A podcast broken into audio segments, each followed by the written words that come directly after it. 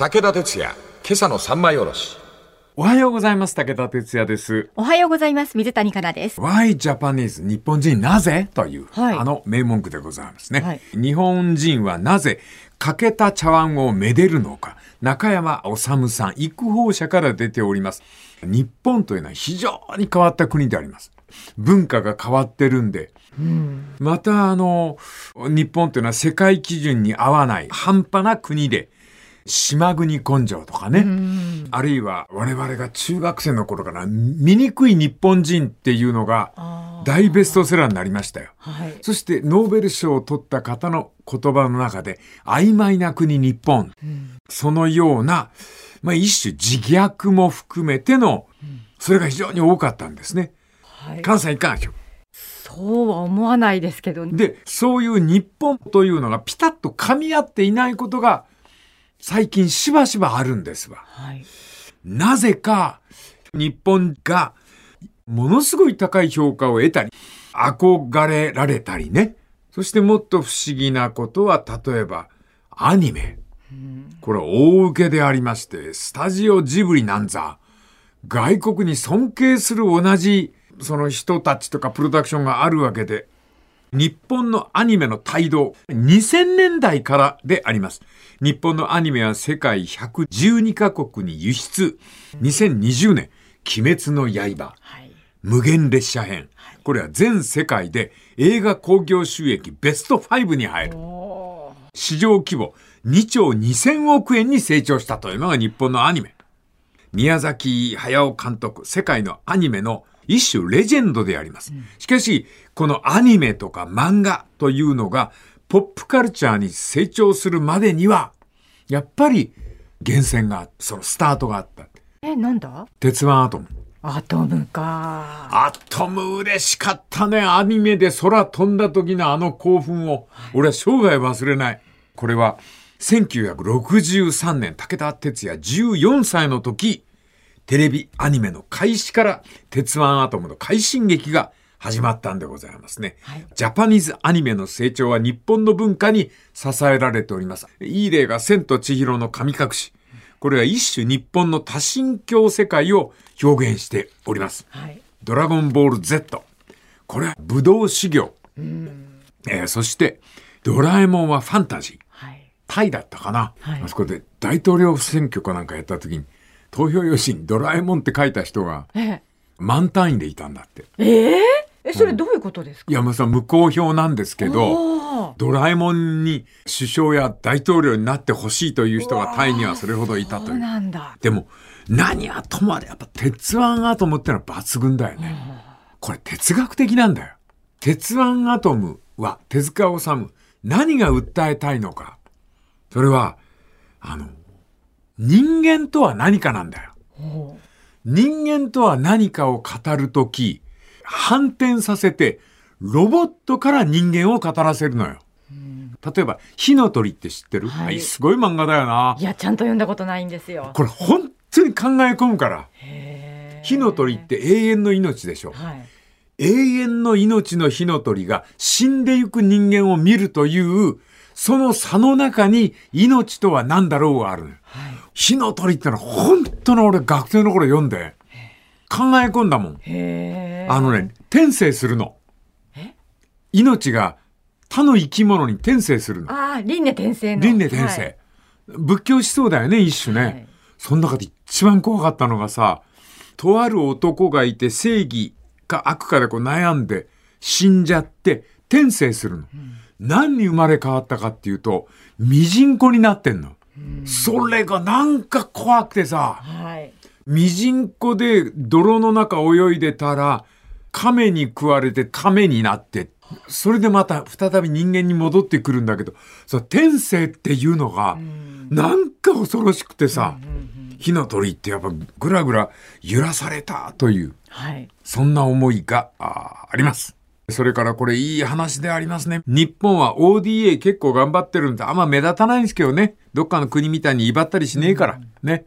日本は ODA でイラクの方に給水車。給水車。あ、給水。イラク。うん。はい。水に困ってらっしゃる。はいはいうん。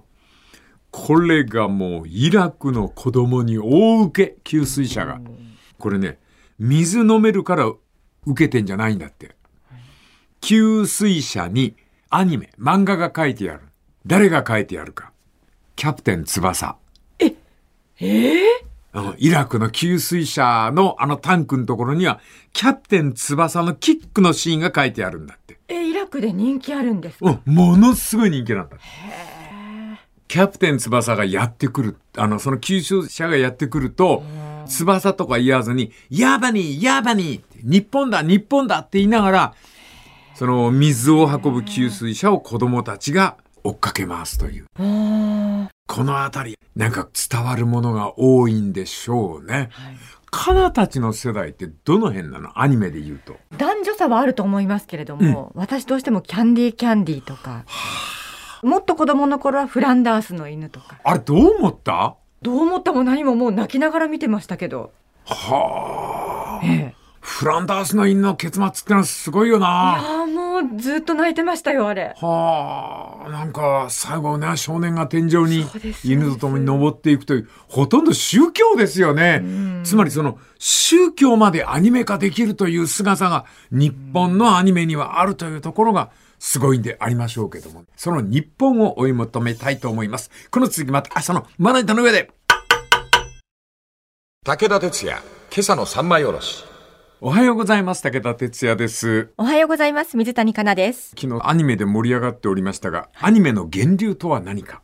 これ探りますと、日本の文化なんですね。もちろん動くわけじゃないんですけども、巻物を広げていくと、その絵が物語になってるという絵巻物。はいこれが、いわゆる、まあ、アニメの原型と。で、その第一号といいますか、残っているものの中で、これが源流だと言えるのが、国宝であります。鳥獣戯画。鳥獣戯画を所有しているお寺がありますけどね。鉱山寺だったかな戸賀能の。はい。これは800年前です、今から。なんだっけえっと、うさぎとカエルだ。はい。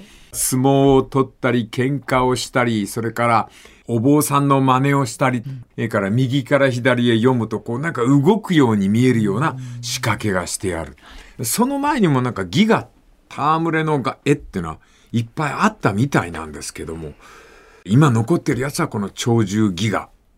なんでしょうな。はい。だって北斎なんていう大画家だって北斎漫画って言って、あの駒落としのふんどし一つの男の絵なんて書き残してますよね。漫画の才能ってのは民族的に持ってたんですかね。はい。最近のヒット作品で私が非常に興味持ってると言いますか、2021年のことであります。2021年ですよ、皆さん。コロナ患者が増え続けるロシア・モスクワで人数制限のジャパンフェスティバルが開かれたと。で、モスクワ中からコスプレが集まりまして、コスプレ仲間が。はい。ほとんど、かまど炭治郎、禰豆子、煉獄。もうすごい、もうな、なんかものすごい人数集まったっていう。日本には世界中の物語が流れ込んでいる。それを保管している。うん。芝さんのが外街道を行くで出てくるよね。対馬かどっかの神社を芝さんが訪れると、神社の境内に浜に打ち上げられたゴミが並んでるんだって。ご、ゴミ？ゴミ。捨てた洗剤のボトルとかさ、え、それ、な、なんでですか？情報ですよ。情報？うん。大陸からたどり着いたゴミ、それですら情報だと思ったっていう。日本人って浜辺に流れ着いたものを大事に保管するっていう習慣があって、はい。考えてみれば、あの、天の羽衣の伝説だって、女の人が流れ着いてきたわけで、その中で仏像があったりすると大きなお寺のご本尊になるという。日本にはそういうものをこう切り替える能力があるんでしょうね。ちょっと話変わりますが、もう千人をはるかに超えて、あの、雲仙人になるだろうと思われている人たちがいる。これ大変ね、あの、い変な言い方して申し訳ございません。ある意味では日本に流れ着いた方々ですけども、ウクライナの方々、あの、もちろんあの、日本であの、平和な日々を過ごされることを祈っておりますけど、でも、ウクライナの方々が日本に来ているということで、日本人また変わりそうですね。だから、アジアで苦しんでる方々がもし来たら、きちんと彼らの話聞きましょうね。政治がうまくいかないで苦しんでる国いっぱいありますから。ええウクライナどうですか、かなさん？早く終わらせてほしいという気持ちだけですけどうね。んでもそれも言えないよな。早く終わることはもちろんいいんだろうけど、こっち側から早く終われっていう注文がつけられない。何にもできないのが難しいですね。本当にね、あの、申し訳ないと思思っておりますけども、それにしても、ウクライナの人が自分たちの国を思う気持ちとか、自分たちの暮らしを大事にするとか、あるいはテレビでお見受けしましたけども、焼かれた家を前にして、私たちは負けないっていうおじいちゃんとかおばあちゃんを見ると涙が出る。ウクライナ、ああんまりこう、感覚鋭く眺めなかったかもしんないけど、でも彼らが日本にやってきて、日本の安全の中で息をしている、その安堵した表情を見ると、お役に立てて何よりですという気持ちがありますな。はい。面白い話が残っております。最も外国の人を嫌った時代、幕末。はい。この頃は尊王攘夷、天皇を敬い、やってきた異国の民を切り捨てるんだ、追い払うんだという、尊王攘夷という四字熟語に日本が燃えておりまして叫ばれておりました頃、肝試しに米海軍の水兵さんが横須賀村を銃を片手に歩いたそうであります。ほう。横須賀村、まだ横須賀村の頃。はい。そうすると、横須賀村騒然となり、彼を睨んで、偉人、偉人と憎悪、はい。嫌悪の声をひそひそと囁く大人たちは。そして、わんぱく小僧どもは何と言ったか、化け物、化け物、バカ、バカって言いながら、このお米兵偉人さんを遠巻きに悪態をついたということであります。ところが、この水兵さんがとんでもない体験をするんでございますが、時間いっぱいでございます。はいこの話、明日につなぎましょう。武田鉄矢、今朝の三枚おろし。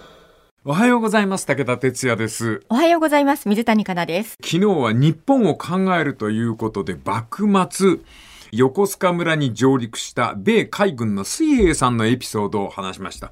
こっから不思議な話になるんで。はい。とにかく米水兵さん、尊王攘夷に燃える日本、その横須賀村に上陸して村をブラブラ歩いた。でもちろん、アメリカの方ですから、懐には銃を忍ばせて、なんかあったら撃つぞという。さあ、もうその頃危のうございますか。刃物を持った侍、なんかすれ違いますと切りかかってくるというような時代でありますから。はい。ブラブラ歩いておりますと、偉人、偉人って言いながら横須賀村騒然となりまして。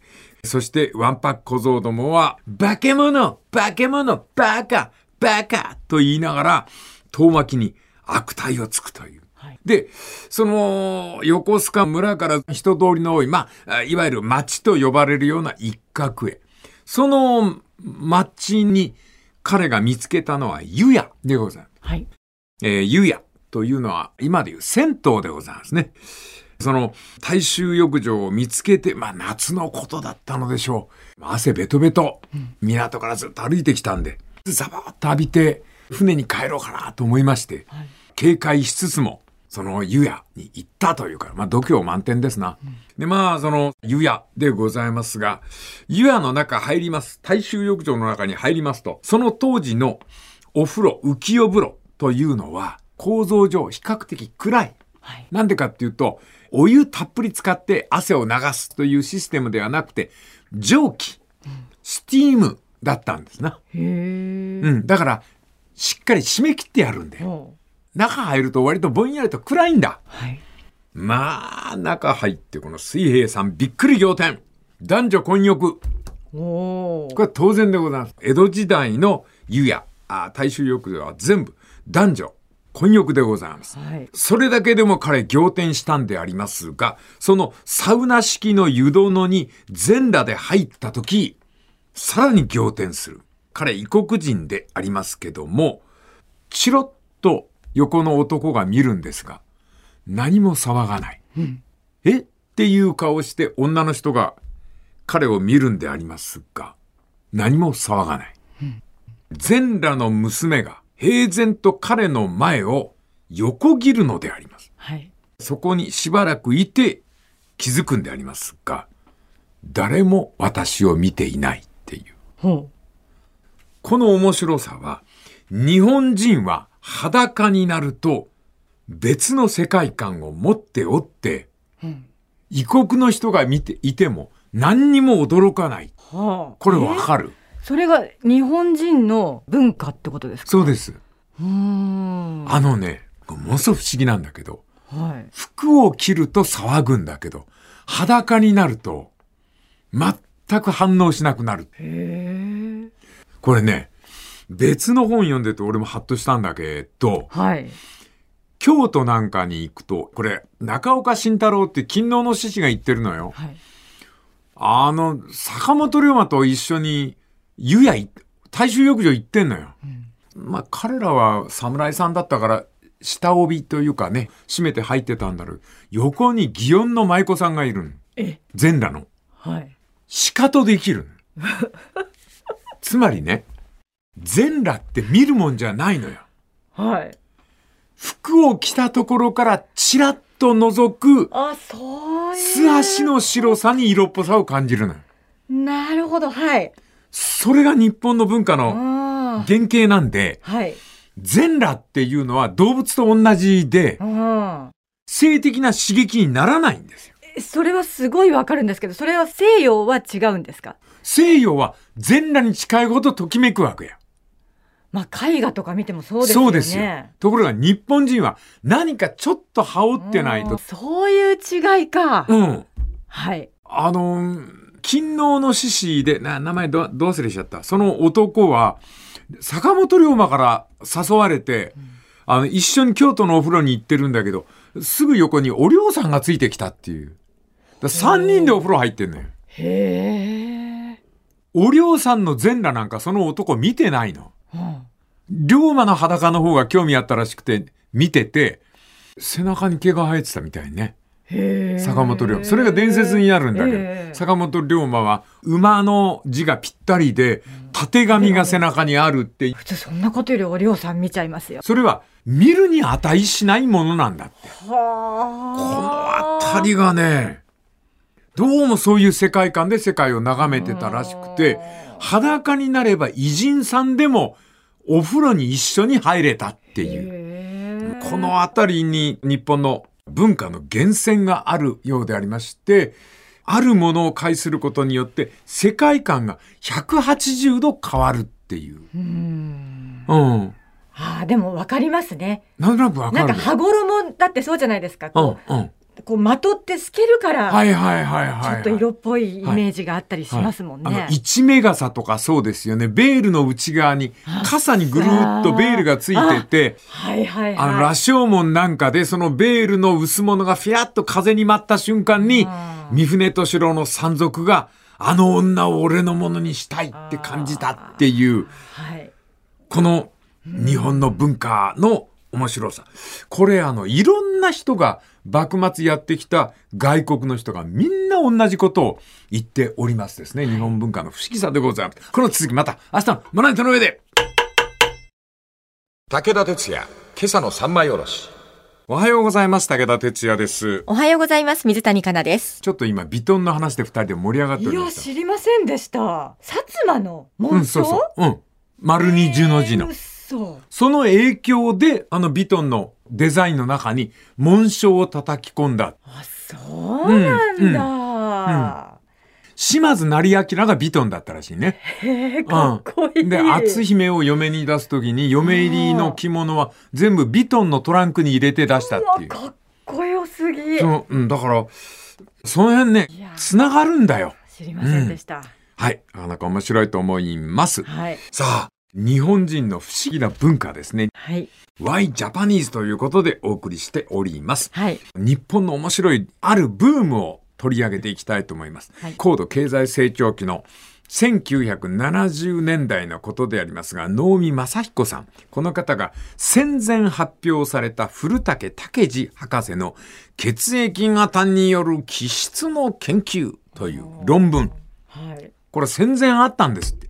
それを焼き直して、血液型でわかる相性という本を出版した。はい。この血液型で気質が違うというのは、あの、学会で否定された仮説だったんですけども、能見さんってのは、やっぱ商売上手だったんだね。この人は有名人の血液型で気質を分けたんです。大貞治さんとか美空ひばりさん、司馬遼太郎、石原慎太郎などの著名人の血液型を分けて、血液型性格と解き直したわけであります。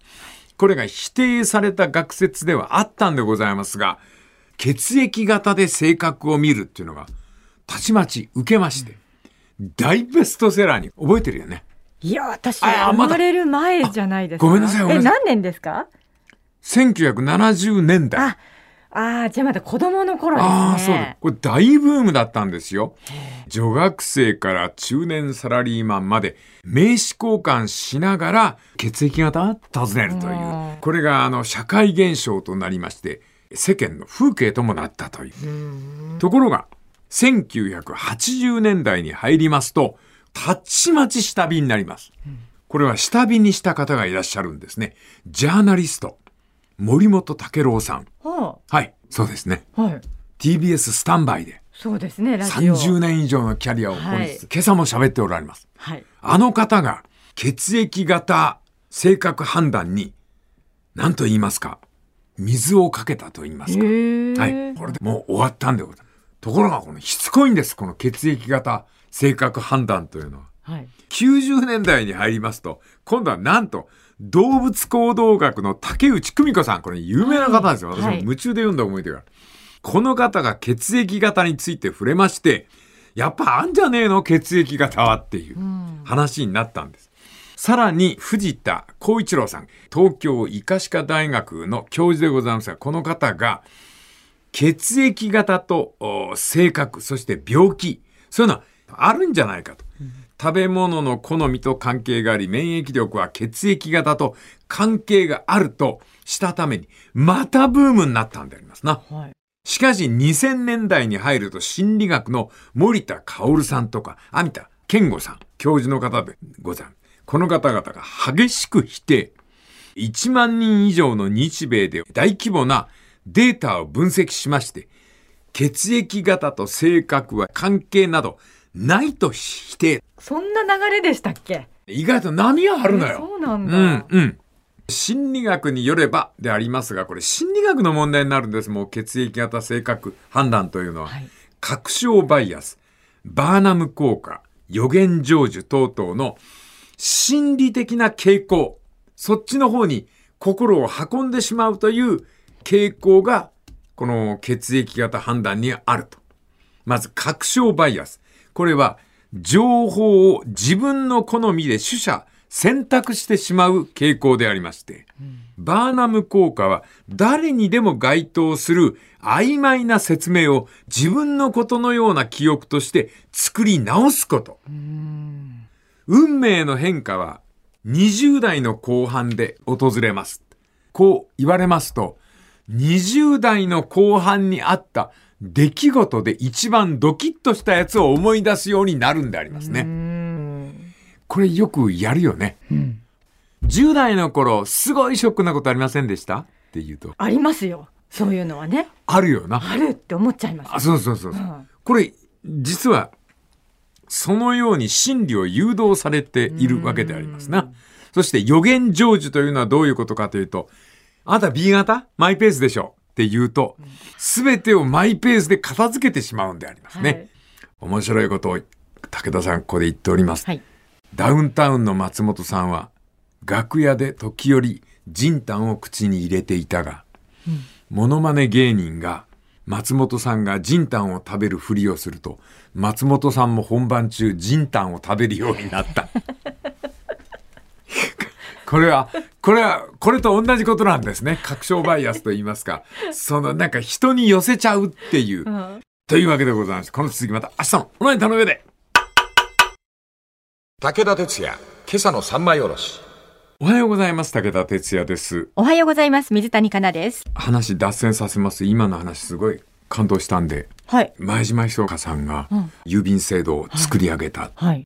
見に行っただけでその制度を日本に持ち込んで成功させたわけで、うんそんな難しいことがって思うでしょ？いや本当言われてみればそうですようね。ん。でも、ベーシックなものがあったんだね、郵便制度に関して。うんそれ、かなさん、飛脚ですよ。おーあの、約束の、その期間中にきちんと手紙を届けるっていう一種、商習慣、商業上の習慣が日本にはあったんで、郵便制度って理解しやすかったんでしょうね。うん外国の人が日本にやってきて一番驚くのは何だと思う？ゲッタゲッタ笑ってたな、このえ間。笑う？うん。交通関係とかかな？なんだろう？えっ、とね、スマホでその風景を撮ってるんだけど、ええその画面を見るとわかるのね。時計の針がその時間になると、その時間の列車が出ていく。ああやっぱりそうなんだ。その1分も2分も遅れないわけじゃない。だって1、2分遅れただけで遅れてそうすそうそうそうみません放送入るぐらいですからそうね。あの正確さあが、ーもう彼らにとってギャグに見えるんだって。ああそうか。そんなことを言われてみないとピンとこないんでね。はい。それから、俺好きなのは、川地さんっていう鹿児島出身の薩摩の志士がいてね。まあ、あんまりこう評判の良くない人で、西郷隆盛の敵に回っちゃったから、鹿児島では嫌われた人なんだけど、この川地さんっていう人が、大久保さん、大久保利光の命令でフランスに行くの。はい。なんかいいものを一つ持って帰ってこいって言われて、川地さんがパリの街を探し続けるわけ。日本に必要なものは何だろうかって。で、パリの街って、あそこ、ピザの切り方と同じなのよ。え？あま、街がはい放射状に切ってあるのよ。放射状ね。はい。サンジェルマンとか。はいはい。だから、凱旋門をセンターにしといて、右に曲がって、右に曲がってって言うと、あわけのわかんないとこ出てパニックになるのよ。ーはい。俺ら、アメリカから教えてもらった文明しか知らないから、ブロックじゃん。ワンブロック、ツーブロック。はい。だから、右曲がって、さらにえー右曲がって、えーそれでまた右に曲がると元のところにっていう、ブロックで考えるじゃん。その癖がついてて、パリで痛感したのは、道に迷ってんのは俺らジャパニーズとアメリカ人だけだったのよ。そうなんだ。もう必死になってホテル探したことあったんだけど、で、川地さんもしばしばあったらしいの、その同じ体験が。はい城下町で育った人だから、お城中心の四角い街角。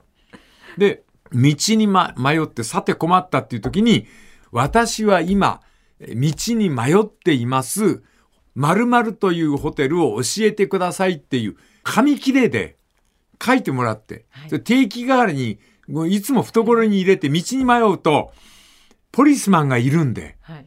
ポリスマンにそれ見せたんだって。んで、彼に聞くと、親切なことにパリのおまわりさんは、そのホテルの前まで彼を連れて行ったんだって。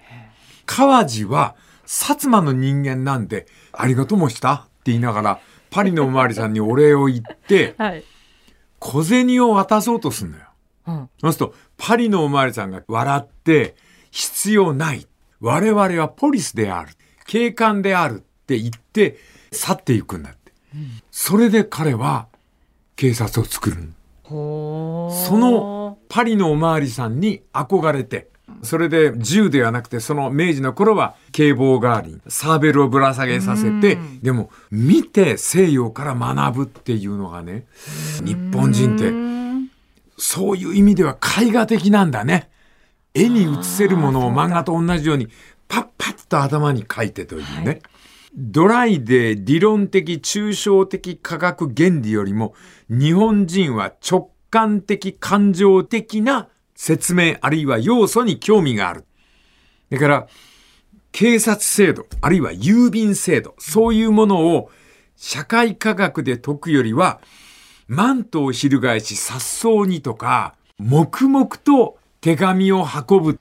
飛脚に関しては江戸時代、1日か2日遅らした飛脚の人がいて、腹切って死んだんだってよ。ええだって、小切手とか手形とかって言うんだぜ。あれ、約束守んなかったら、指切っちゃうとか、ー手首切っちゃうっていう意味合いで、手形小切手っていうわけでしょ？切るなのうか。んうん。つまり、商習慣、商業の習慣っていうものがものすごく大事にされて、やっぱりベーシックにそういう日本の文化があること。それが西洋を理解する道だったという。だから、武田さんが年寄りなんで愚痴言わしてもらうけど、はい。コロナ対策にしても、あまりにも抽象的だよね。もっと直感感情人間的であってもよかったんじゃないかなという。恋人たちはちょっと我慢とかなんか言えないのかな？その、三密を禁止とかさ。なんか、そういう言い方あるじゃん、なんか。でも濃厚接触っていう言葉は最初やっぱり色っぽいなと思いました。濃厚接触とそんな言い方と思いましたけどね。あ、うんうん。まあ、このあたり日本人がいかに情緒で物事を理解するかとね、それが案外日本人にとっては大事な体感、体で感じる言葉になっているのではなかろうかと。私の方も感情的、人間的、直感的な放送で続けていきたいと思っております。この次また来週のまな板の上で